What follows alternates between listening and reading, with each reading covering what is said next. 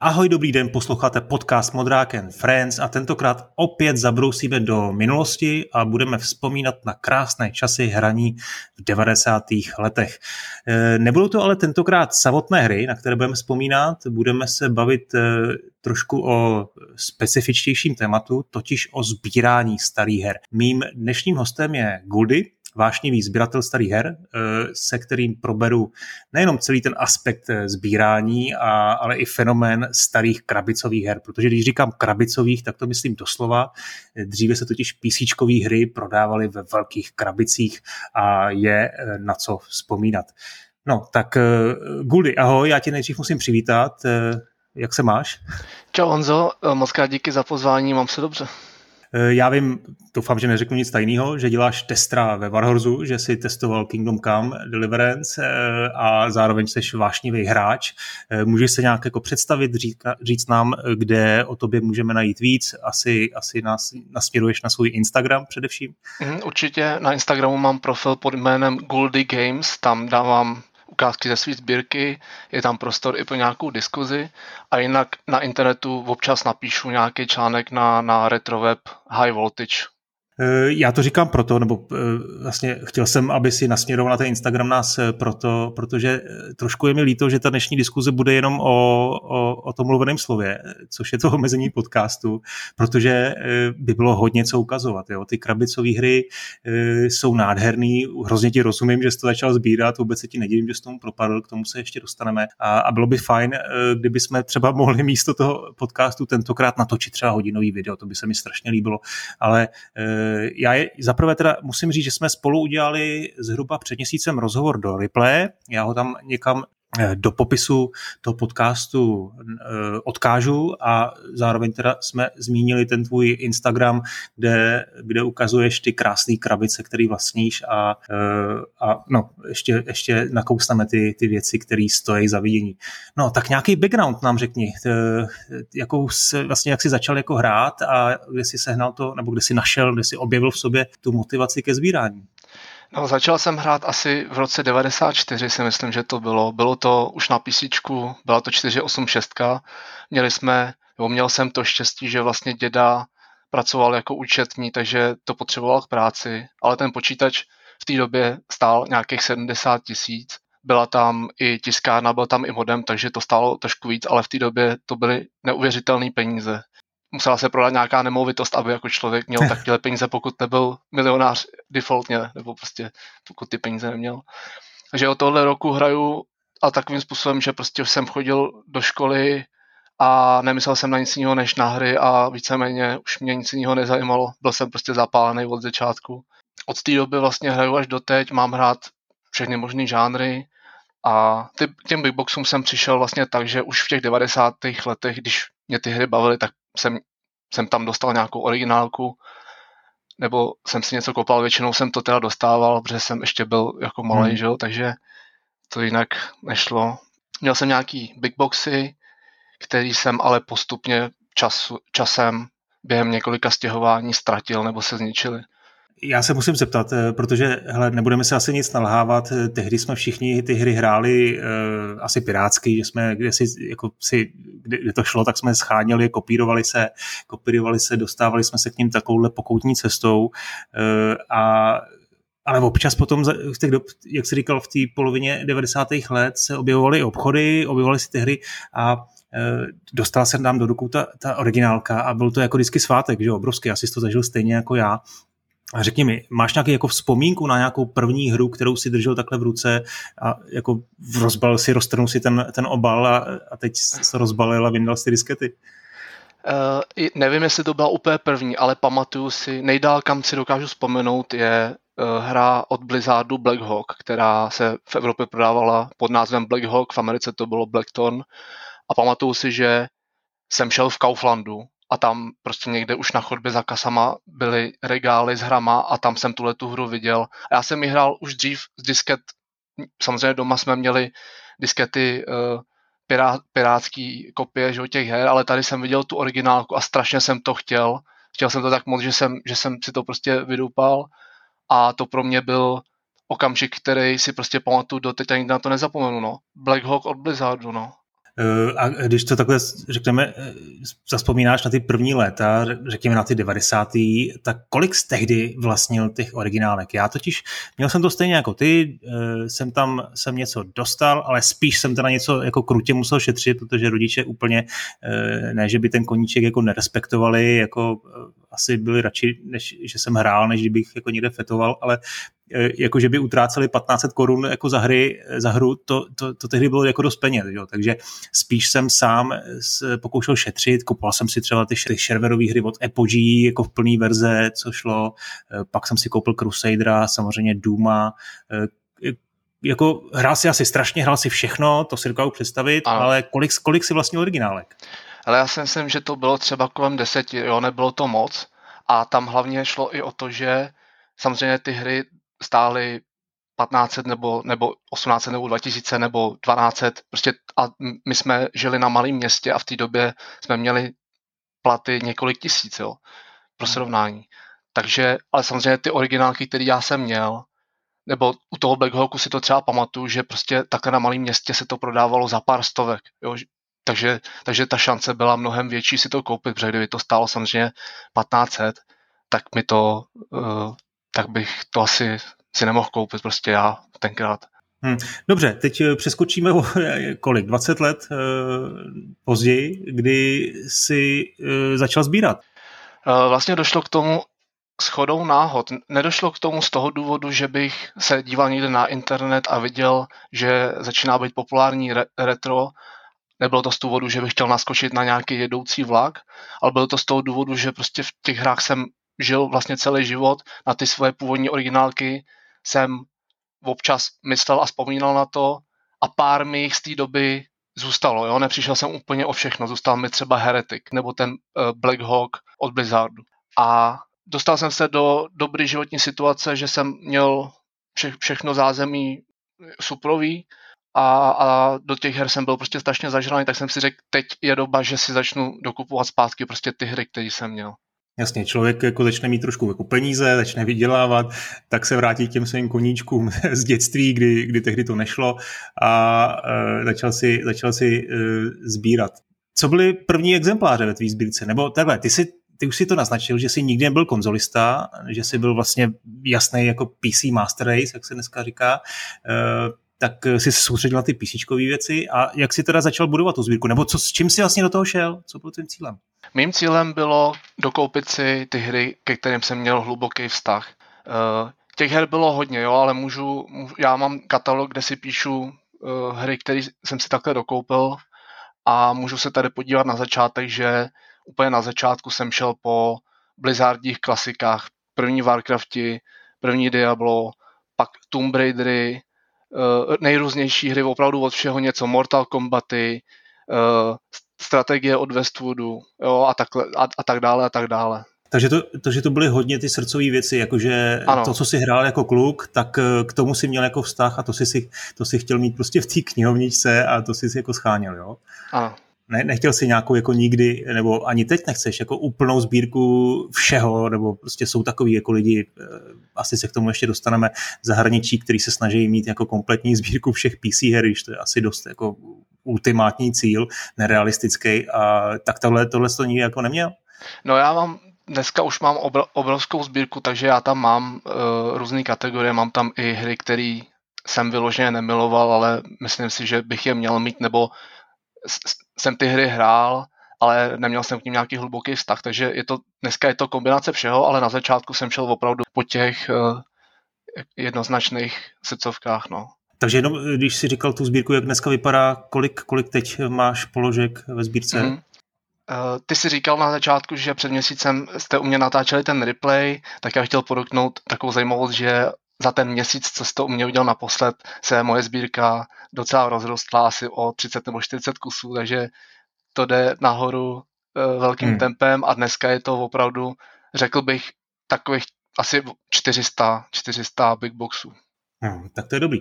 Eh, no, hele, my se asi k tomu vlastnímu sbírání určitě ještě dostaneme, ale mě by jako, já totiž trošku přemýšlím nad tím, to rozdělíme na dva díly, uvidíme podle času, asi to tak dopadne, eh, ale já bych vlastně chtěl nejdřív se pobavit o těch big boxech, o tom fenoménu, protože dneska se dneska se hry jako balí do takových těch standardních DVDčkových krabiček.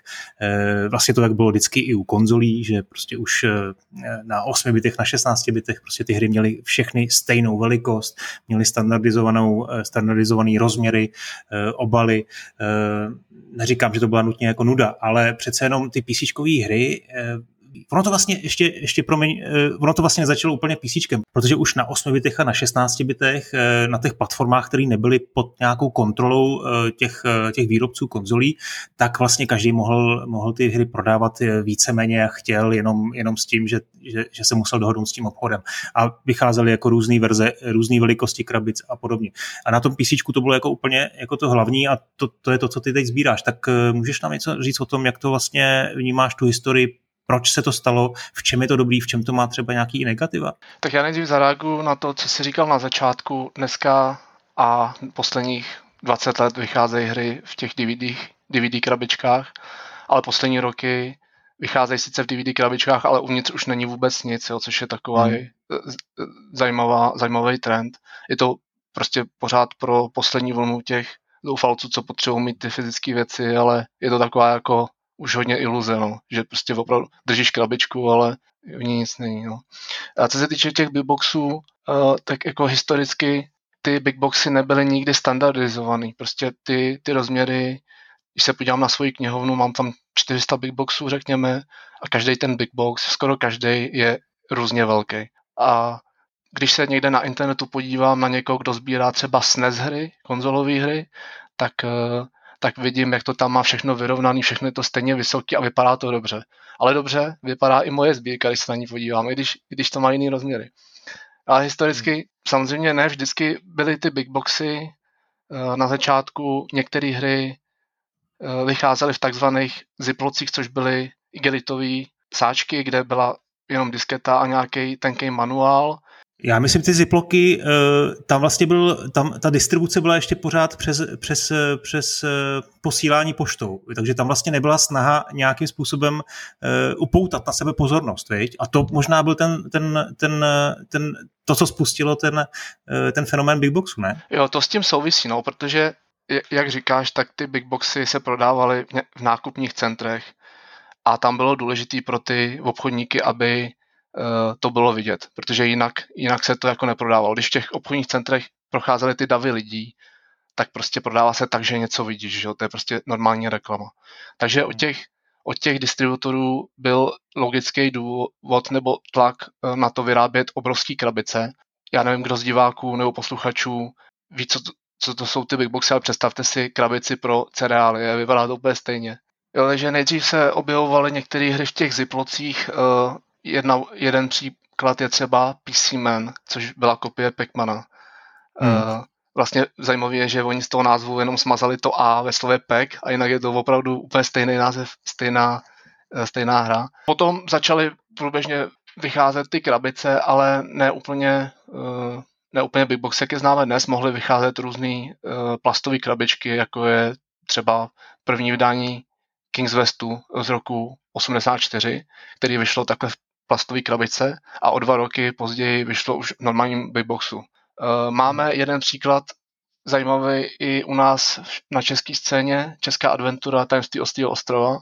Vyšla taky původně v tom pitlíku, v Ziploku, ale to hmm. už byl rok 94, což bylo, řekněme, prostě 10 let potom, co ty hmm. ziploky byly jako běžnější. Jo. Já si myslím ale, že i to, to tajemství Ostý ostrova tehdy Petr Vochoska prodával eh, převážně, uh, převážně poštou že jo, na, na objednávky, uh, takže tam vlastně vlastně jenom, jenom se vracím k tomu, co jsem říkal, že tam nebyl ten, eh, ta potřeba jako zaujmout někoho v regálu nějakou hezkou, hezkou krabicí. No. Já si jenom vzpomínám, eh, já jsem si potom taky dokupoval ještě i z 8 bitů a z 16 bitů nějaký hry a třeba už těch 8 bitů tam spousta těch, těch her měla klasickou, klasickou krabičku, eh, ale už tehdy tam byly jako firmy, které se snažily zaujmout nějakým větším balením, originálnějším, byl to třeba Ultimate Play the Game, měli takový jako větší balení, potom tam byly různé kompilace, které už opravdu byly velké krabičky.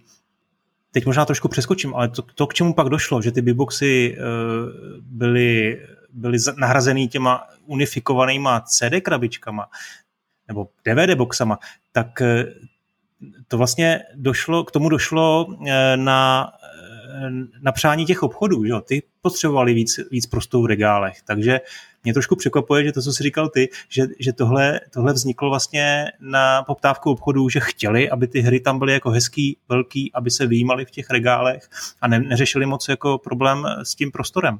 No je to tak, no, ale prostě potom se začaly na trhu objevovat uh, nové konzole, že jo, PlayStation, Xbox a ty se samozřejmě prodávaly, nebo hry k ním se prodávaly v plastových malých krabičkách, protože tam hmm. byla, tam jako nemuselo být nic víc než prostě jenom to, to médium a v těch obchodech samozřejmě ani já doma nemám nafukovací prostory, tak je neměli ani ty obchody a najednou těch her, ty počty těch her se strašně násobily, hmm. že? takže takže zase začal být tlak, opačný tlak na to, aby se tam vešlo co nejvíc věcí a aby ty počítačové hry nebyly zas tak obrovský. Prostě, no. Pojďme si projet ty, ty různé rozměry, jak se vlastně existují na té vaší scéně sběratelský nějaké jako standardy. Přece jenom jsi říkal, že v té sbírce máš každý, téměř každou krabičku jako jinak velkou. Ono to asi je unifikovaný v rámci těch jednotlivých firm, že Blizzard má svoje, svoje rozměry eh, a, a jiné firmy zase, zase svoje, ale jsou nějaký teda typický, typický jako eh,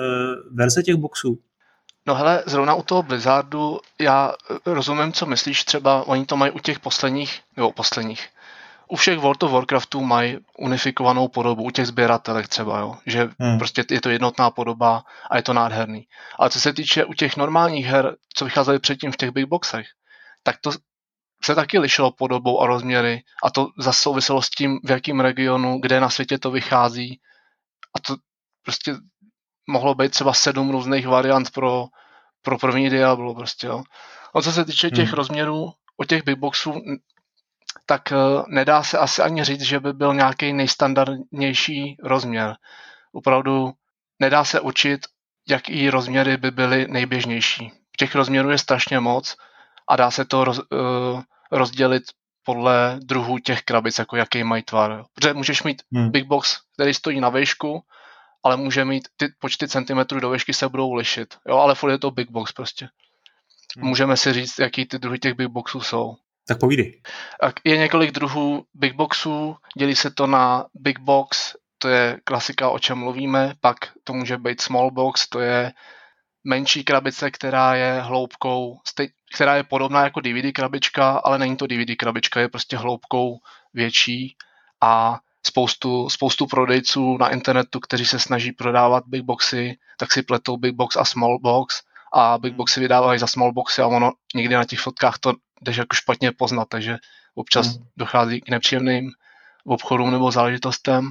Pak je takzvaný white box, to je zase krabice do šířky, vycházejí v tom různý, různý kolekce her, nebo vycházely. Pak jsou takzvané slim boxy, to, jsou, to už je z pozdní éry big boxů, třeba u nás v Česku se takhle vydávaly některé zahraniční hry. Český, to je zajímavé, že v Česku se dlouho prodávaly big boxy v té pozdní éře jako v opravdu obrovský krabice, ale ty zahraniční hmm. se prodávaly samozřejmě i taky v big boxech, ale taky v těch slim boxech, protože to bylo méně náročné na tu výrobu. To je taková strašně hmm. úzká, úzká krabice, prostě vysouvací, jako krabice od, krabička od syrek, když si představíte, jak se to vysouvá tímhle tím hmm. způsobem. Pak jsou takzvaný trapezoid boxy, což je podoba lichoběžníku. Když si představíte lichoběžník, tak přesně takhle to vypadá. To mývají hry jako Tomb Raider, uh, Thiefové, hry, který distribuoval IDOS, ale dá se to najít i u jiných her. A to jsou hmm. opravdu hodně pěkný, hodně pěkný krabice. Pak hmm. jsou specifický tvary, jestli, jestli diváky nebo tebe zajímá i tohle, jestli se můžu do toho vlastně, No určitě, to, to, to, je to jedna z těch krásných věcí. Eh, teď o tom byl nedávno jako výborný článek, eh, já jsem to hodně jako na, na Twitteru jako doporučoval o, o chlapíkovi eh, jménem Hok Wach Yeo, který v Americe vlastně dostával zakázky na výrobu těch, těch specifických jako krabic, který měli v tom obchodě opoutat něčím, něčím, něčím zvláštním. Ty máš nějaký sám takovýhle úplně jako podivný jako krabice? Mám jich několik, no. A tohle je zrovna jedna z těch kategorií, kde jsem si říkal, že tam, tam jsou hodně hry, který, ke kterým jsem neměl vztah a spíš jsem si říkal, že pro, pro růst své sbírky uh, bych si chtěl některé tyhle ty kusy pořídit, no, protože jsou opravdu zajímavý, je to hodně zajímavá kategorie. A mám třeba X-Car Racing, který, který distribuovala Bethesda, což je, považuje se to za, uh, za takovou realitní věc, že to distribuovali, nevím proč, ale jako, že, že se to s nima spojuje závodní hra. A hmm. protože se to jmenuje X-Car Racing, tak ta krabice vypadá jako X. A to se mi upřímně strašně moc líbí. Přijde mi to jako fajn. Je to jako jednoduchý nápad, ale přijde mi strašně dobrý. Jako vypadá to strašně dobře. Opravdu to je X. -ko. Hmm. Potom jsou hry jako Star Reach, to má podobu stíhačky, tak to taky mám.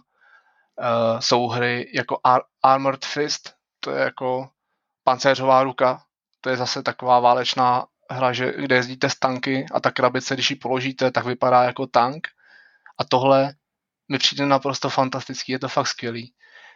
Tyhle ty věci mám, pak můžu zmínit věci, které nemám, to je třeba hra Suspended, která je strašně drahá a strašně těžko se schání. A drahá tím myslím třeba 20-30 tisíc v přepočtu na koruny.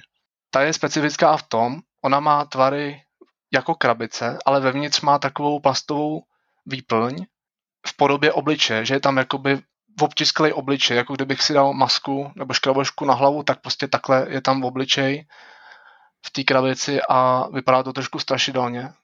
To bych hmm. samozřejmě chtěl, ale to je jako strašně obtížný sehnat a hlavně strašně drahý. No. Já jenom, pro ty si řekl tu, tu první kategorii těch specifických tvarů eh, a teď si vlastně načal tu druhou kategorii, kde, kde byly jako různé efekty, kde byly jako výklenky.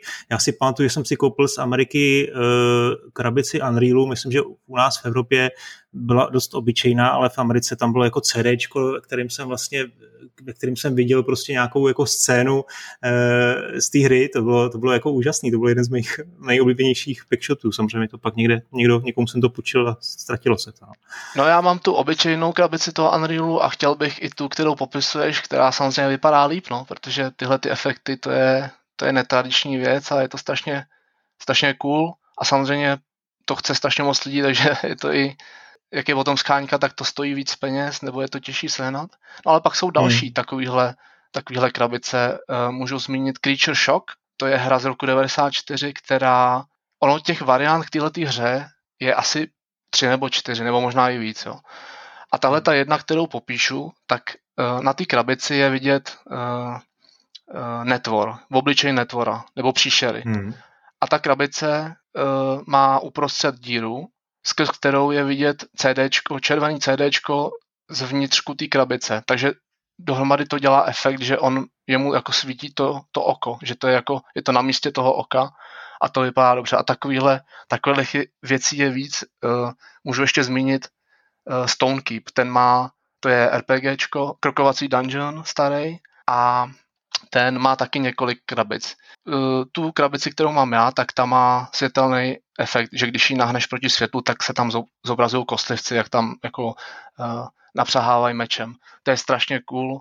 Ale pak je ještě verze tohohle Stonekeepu, že to opravdu vypadá jako náhrobek, že to má takový podstavec, vypadá to prostě jako hmm. náhrobek. Ale tyhle ty big boxy jsou zase náročnější na místo, třeba do mý, do mý sbírky by se tohle to zasouvalo špatně, protože by to narušilo hmm. prostě ty big boxy, musel bych to dávat někam jako stranou. No nejenom na místo, já si myslím, že byly i dost náchylný na, na zničení nebo na nějakou eh, na údržbu. Eh, ono i ty krabice, k tomu se asi taky ještě dostaneme sami o sobě, jsou samozřejmě víc náchylný na poškození než klasický DVD krabičky. Já, jenom jak jsme tady to projeli, ty tituly, já jsem se tady do toho, k tomu otevřel ten článek, o kterém jsem, kterém jsem mluvil a který napíšu taky, nebo zmíním do toho popisku. A tady vidím krásnou krabi, krabici hry Havoc, o který jsem třeba v životě, jako o té hře jsem asi nikdy neslyšel, je to z roku 95 od firmy Reality Bytes a to je jako z nějakého materiálu, který připomíná takový ten, ten, takový ten speciální papír, ve kterých jsou vajíčka. Jo. No, Říkáš no ono něco? to tak nejen vypadá, ono to opravdu je z toho, z toho kartonu, nebo co to je od vajíček, no. to je prostě někdo vzal balení od vajíček a udělal z toho kravici pro hru. To je no to hodně si... zajímavá věc. No.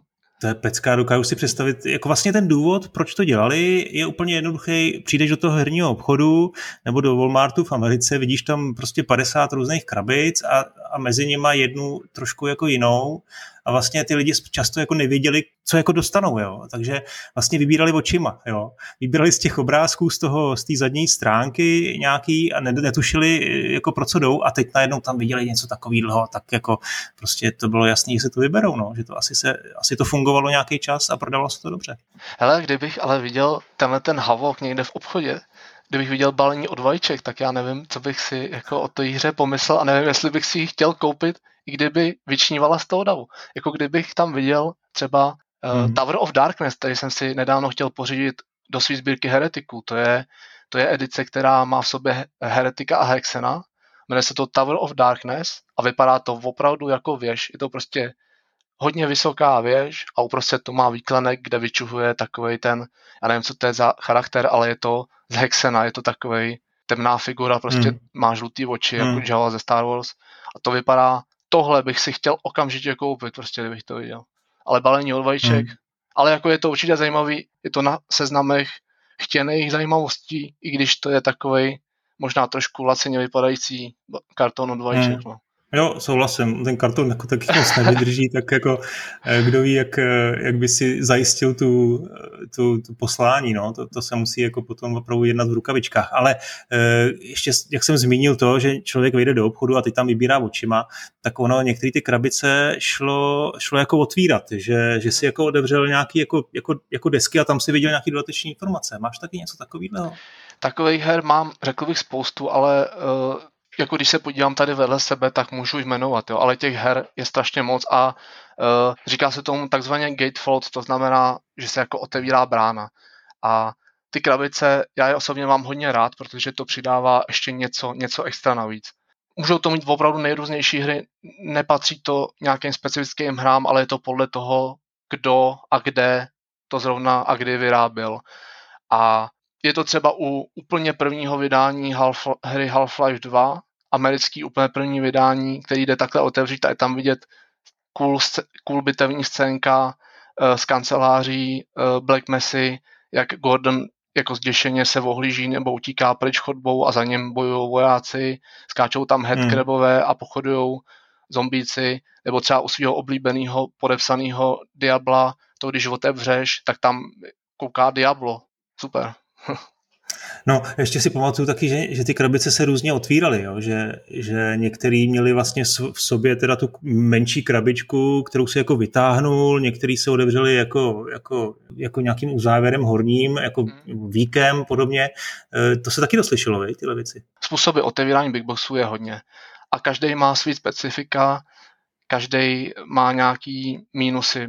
Když se to otevírá tím horem, tak ta klapka se prostě poškozuje a je to při jakýmkoliv otevření a pro sběratele je to, nebo pro, pro hardcore sběratele je to nepříjemná věc, takže se skoro bojíš to otevřít, ale, ale já patřím do té skupiny, která ty krabice chce a potřebuje otevírat, takže bohužel se s tím musí bojovat. Hmm. Pak jsou krabice na, na dvě části, to znamená jako víko to dáš prostě na sebe a zasune se to. Tyhle ty krabice jsou zase lepší uh, v tom, že oni jsou bývají z tvrdšího kartonu nebo z tvrdšího materiálu, takže nejsou tolik náchylný na poškození, ale ono záleží, jaký poškození, jo? protože ten big box můžeš poškodit vždycky, eh, když to blbě zabalíš, když se na to sedneš, tak zničíš prostě úplně všechno.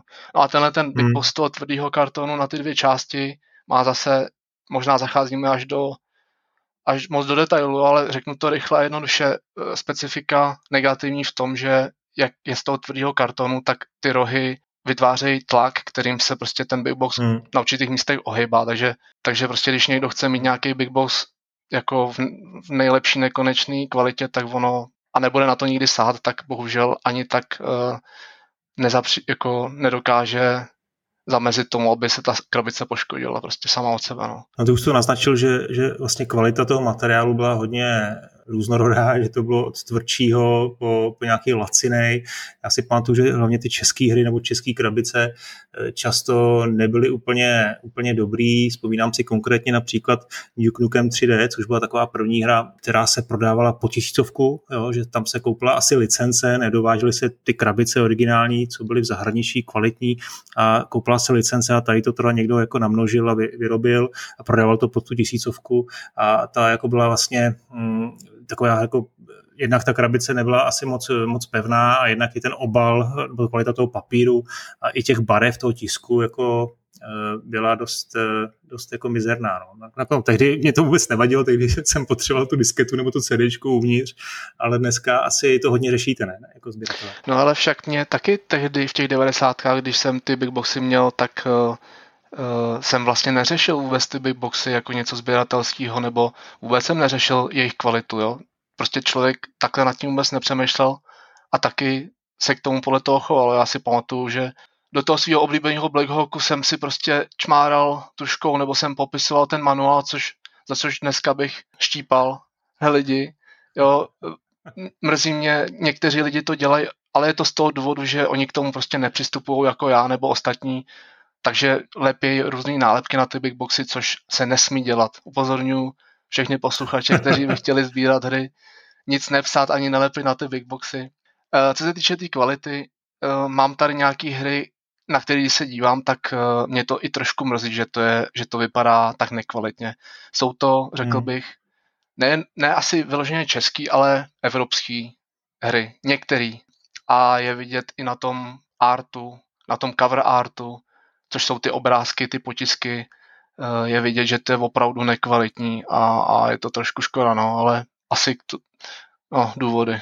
Důvody jsou asi hmm. jasný. No. no peníze, jasný. Eh, a, a je zajímavý teda, že, že spousta her vyšla ve, to asi taky bude součástí toho, eh, ty naší, toho našeho rozhovoru, až se budeme bavit o tom, co sbíráš přesně a jak, jak vlastně řešíš různé verze, protože spousta her vyšla v Evropě s jiným obalem, v Americe a třeba i v Japonsku, možná dobře, PC her se to tolik netýká, ale, ale jako je spousta různých verzí, k tomu se ještě dostaneme, ale já teď chci už konečně zabrousit tomu pro mě jako zásadnímu tématu a to je ten obsah těch krabic. Jo. Krabice, jedna věc, krásná práce, jasně, je to vlastně to, co máš eh, v tom, eh, na tom, na tom, na té poličce vystavený, ale ten, ten, ten obsah, to je to podstatný. Jo.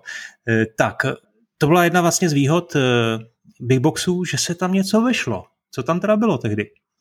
Takže krabice nebyly velký jenom proto, aby se dobře aby se nepřehlídli a aby se dobře kupovali v těch obchodech, ale byl to taky důvod uh, pro to, aby se tam mohl dávat nějaký obsah. Tak ty big boxy nemývaly jenom, uh, jenom ty média jako diskety nebo CDčka, ale mývaly taky uh, manuály, kde mohl být nějaký dodatečný art, mohlo to sloužit jako příručka ke hře, ale mimo to, mimo, mimo klasický manuál a CDčka nebo, nebo flopiny, tam mohl být i dodatečný obsah, což můžeme si říct zase spoustu, spoustu příkladů, jo. Třeba mapy. Ty se zase mohly lišit podle kvality, mohly to být látkové mapy, jako bylo v Ultimách, mohly to být jenom takový papírový, papírový mapy, mohly tam být pla, uh, plagáty v těch hrách, třeba Prehistoric 2, který, který ho tady mám a vážím si ho, mám tu hru rád a je to i dobrý sběratelský kousek nejen v prehistorikovi, ale pre, prehistoriky od firmy Titus, tak i v jejich dalších hrách byly tyhle ty plagáty. Mimo to tam mohlo být spoustu dalších věcí, jako jsou trička, to třeba mám příklad Wing Commander 3, tam nejen, že bylo tričko, ale dokonce v jedné edici mohla být i, nebo byla VHS. Kazeta, hmm. kde byly behind the scenes materiály, což je teda hodně netradiční a hodně zajímavý. Tohle to ještě nemám a chtěl bych si dokoupit. A k tomu tam byl ještě kalendář. Takže tričko, kalendář, videokazeta. Je to hodně. Eh, já teda mám jednu takovou, jeden příběh nebo historku. Koupil jsem si Inferno. To jsme mimochodem nezmínili. My jsme mluvili o big boxech a nezmínili, nezmínili jsme vůbec, že eh, byly hry, které vycházely v eh, kovových krabičkách, ve steelboxech. Jo. Takových jako exkluzivně vypadajících jako eh, obalech eh, a tady se prodávalo, prodávalo Inferno. Myslím si, že ta, ta historka v Čechách je docela známá, jo. že tehdy eh, Vision nakoupil toho asi hodně, čekalo se, že to bude hodně dobrý a dostalo to ve skore strašně moc a přitom to byl takový jako možná lehce nadprůměrný letecký simulátor. Taky jsem tomu jako tehdy propadl, taky jsem si to koupil v, tý, v, tý, v tom Steelboxu a uvnitř bylo tričko a musím říct, nosím ho normálně dodnes. Tyjo, tak furt to koukám. ještě a... jsem ho jako, furt ještě ne, já vím, že ty se teď jako, ty se teď jako křižuješ, jakože cože ty ho nosíš, jo, protože všechny ty klička máš jako pečlivě u, u skladněný v těch krabičkách a nemůžeš je jako nikdy nosit, ale no tak tehdy to tak bylo, prostě jsem ho vyndal a začal jsem ho nosit a nosím ho do dneška. No, no to by se nemělo, no, nosit. Já vím, promiň, promiň. Ale, ale zrovna to Inferno mám taky, ona je to sběratelka a některé ty sběratelky takhle vycházely v té tin podobě nebo v té kovové, hmm. řek, česky řečeno. Hmm. Uh, no ale těch jako trička, nebyla to úplně běžná hra, eh, věc, že by v každém druhém nebo třetím big boxu bylo tričko, jo, ale, ale byly takové hry a většinou, teda vydání a většinou to bylo nějaký, nějaký sběratelský vydání. Třeba uh, od Red Alertu vyšlo Collector's Pack, kde byl plagát a tričko, vyšel ID Anthology, uh, myslím v roce 96, kde prostě byla koláž nebo kompilace různých her a tam. A zrovna tenhle ten ID Anthology je hodně těžký, hodně těžký taky se nabře, to drahý jako Mám prase. Ho. Ty máš ID Anthology? mám ho, mám ho, ale taky to tričko, to mi teda někde zmizelo. Je problém s tou kompletací, ale zrovna tahle ta věc, i, i když tam nemáš tričko, tak, eh, tak má teda hodně vysokou cenu. A protože tam je taková uh, kovová no, figurka, no, kterou mimochodem hmm. má podobný formát jako Sigil, který nedávno vydal Romero a i v tom Sigilu vydal podobnou figurku tomuhle, prostě, což tak nějak spirituálně jako drží ten hmm. formát což je fajn. Musím říct, že tu ID Anthology jsem tehdy kupoval eh, z Ameriky. To byla doba, kdy jsem něco dotáhnout z Ameriky nebylo levný, eh, tak na to jsem velmi pišnej. Eh, ale ještě se chci vrátit k těm manuálům. To, ty jsi to trošku jako urychlil, protože to byla zajímavá věc. Tam dneska jako se ty hry, samozřejmě všechno se to zjednodušuje, je tam nějaký takzvaný onboarding, jsou tutoriály, ty hry se o tebe postarají, drží tě za ručičku, ale byly doby, kdy ten manuál byl vlastně strašně důležitý k tomu, aby si tu hru vůbec mohl hrát. Eh, a některé manuály eh, se byly třeba, já vím, že byl, tuším, že to je Falcon 4, 4.0, to byl jako manuál na několik set stran, jo, opravdu regulérně vlastně manuál klítání, jako jo. To je jedna věc. A druhá věc je, že byla spousta jako příběhových her, kdy, kdy se snažili vývojáři uh, doplnit tu hru nebo příběh hry nějakým vyprávěním. Vlastně to byla normálně jako beletrie, nějaká kniha, která, která tě jako uvedla do příběhu té hry, ty jsi si přečetl, pak si se pustil do hry, to mělo třeba 200-250 stran, normální prostě knížka a, a jako a ten zážitek potom byl úplně jiný. A tím se trošku dostávám i k další věci, eh, a to je vlastně faktor protipirátské ochrany.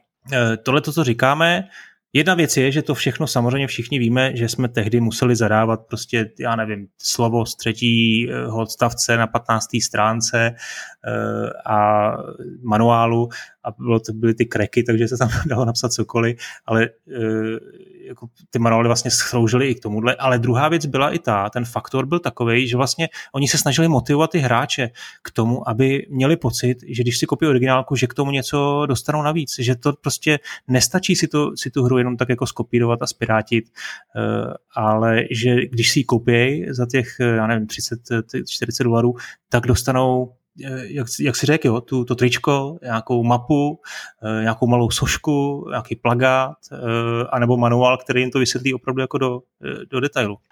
Tak já zareaguju nejdřív na ten začátek k tomu Falconu.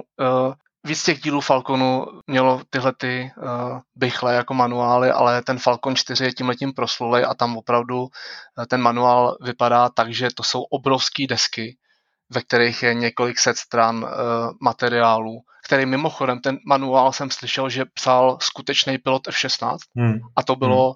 říká se z toho důvodu, že prostě zrovna ten Falcon 4 vyšel v době, kdy jako internet existoval, jo? ale furt nebylo běžný, že by někde byly nějaký Wikipedie nebo nějaký návody nebo něco takového, kam by se jako vešlo tolik obsahu. Nebylo to prostě běžný a tady ty spotřeboval mít uh, příručku k tomu ovládání, která v tom leteckém simulátoru je jako dost složitá. Návody k těm misím, vše možné informace, takže to jsou prostě opravdu velký bychle. Uh, myslím, že tahle ta, tenhle ten big box s tímhletím obřím návodem váží 2,5 kg.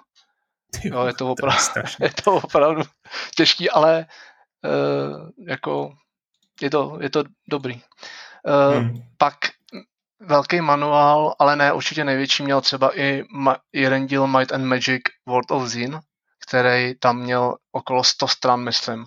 A to je, to je zase věc toho, že je to RPGčko z roku 94, jo, takže hmm. dneska je, pro pos, některý posluchače bude asi neuvěřitelný si představit, že neexistoval internet a když jste chtěli hrát nějaký RPGčko, většinou my v České republice jsme to asi hráli z nějaký kreknutý flopiny, jo, takže, takže my jsme se to museli učit opravdu obtížně bez manuálu, ale kdo měl originálku, tak, tak prostě těch stran bylo naplněných různých věcí, nejen návod jako k tomu, jak hrát tu hru, ale vysvětlování těch RPG mechanik, potom ukazování nějakých těch herních map, byl tam i deníček těch postav z toho světa, prostě takový jako lore. A pak z toho máš takovou malou knížku, no. K tomu manuálu ještě mám uh, jednu historku. Na začátku jsem mluvil o jedné ze svých uh, prvních originálek Black Hawk a ještě než jsem měl originálku, tak jsem hrál taky nějakou kreklou, kreklou verzi, což bylo, uh, zamýšlel se někdy nad tím, jak v té době vlastně bylo možné, že se tolik těch her šířilo tak snadno mezi těma lidma, protože já si pamatuju, že jeden známý k nám přišel, vytáhl prostě diskety a tam měl tyhle ty všechny možné hry jako z celého světa. Ne, nebylo to jenom prostě hmm. někde, někde z České republiky a jak je možný, že přes různé situace ve světě, že se to tak snadno jako šířilo, že Což bylo strašně obrovský štěstí prostě na druhou stranu. Ale já si myslím, já si myslím že když teď jako eh, použiju jiný nějaký příměr, tak eh, třeba VHSky nebo nějaký filmy, to stačil jeden, jeden šikovný člověk, který jel do Německa, nakoupil tam pár filmů, eh, dovezl to, teď to rozkopíroval desetkrát, každý z těch deseti kopií nebo každý deseti majitelů kopie to rozkopíroval zase desetkrát a takhle se to jako živelně šířilo a někdy to třeba chvilku trvalo, ale prostě vlastně nakonec dřív nebo později se jako se dostal jako ke všemu, no, nebo minimálně k těm lepším hrám. No a je fakt, že i některé hry se šířily jako víc, nebo některé hry byly víceméně podle mě nainstalovaný, třeba Prince of Persia, že? No, no. nebo Wolfenstein byl jako prostě součástí jako základní instalace počítače tehdy, že? Když se někde od nějakého ajťáka nechal nainstalovat počítač, tak to dostal nejenom prostě s, s Norton Commanderem, ale byl tam prostě Prince a Wolfenstein.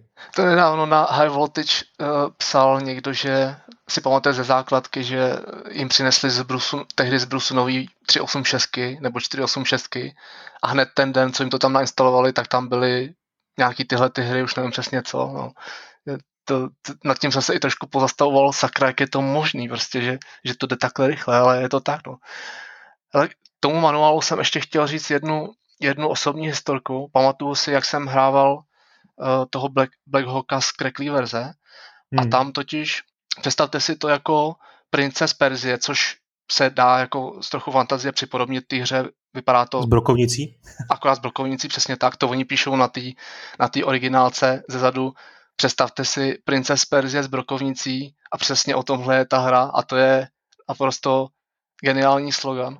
Takže jdete zleva doprava, přeskakujete díry a najednou po pár levelech přijdete k velký díře, kterou prostě tímhle normálním skokem nepřeskočíte. A já jsem se tam vždycky zasekl a nevěděl jsem, jak dál. Hmm.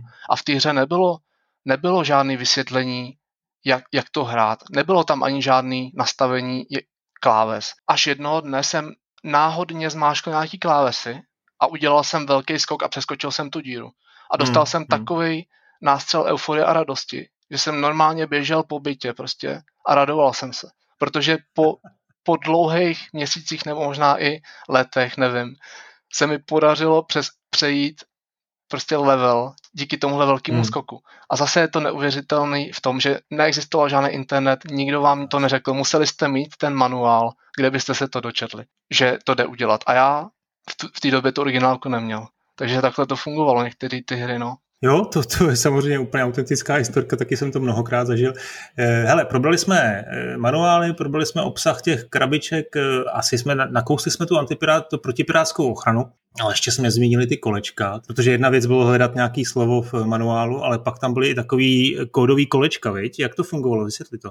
Fungovalo to podobně jako jako ty ochrany z toho manuálu, že jste museli najít na nějaký stránce nějaký slovo. Oni vám položili nějakou otázku, nebo prostě nějakou větu, kde, kde byla nějaká kombinace a vy jste si vzali kolečko a točili jste s ním, s ním dokud jste neměli tu kombinaci. Měl to takhle hmm. třeba první Monkey Island, měl to takle Test Drive 3, měli to i další hry jako Pool of, Radiance RPG z roku 88 mělo kolečko, že to fungovalo na téhle bázi. No. Eh, já myslím, že to bylo eh, ten důvod, proč tohle to vlastně bylo, byl trošku složitější v tom, že eh, ke spoustě hrám, když si teda měl zadávat ty, ty, ty slova klíčový z manuálu, tak to bylo třeba, já nevím, 50-60 slov a spousta lidí si takhle vykopírovala ty, ty slova a vlastně ty hry se distribuovaly, když nebyly kreknutý, jo, tak se distribuovaly s tou, s tou A4 vytištěných slov, který se tam jako zadal. Jo.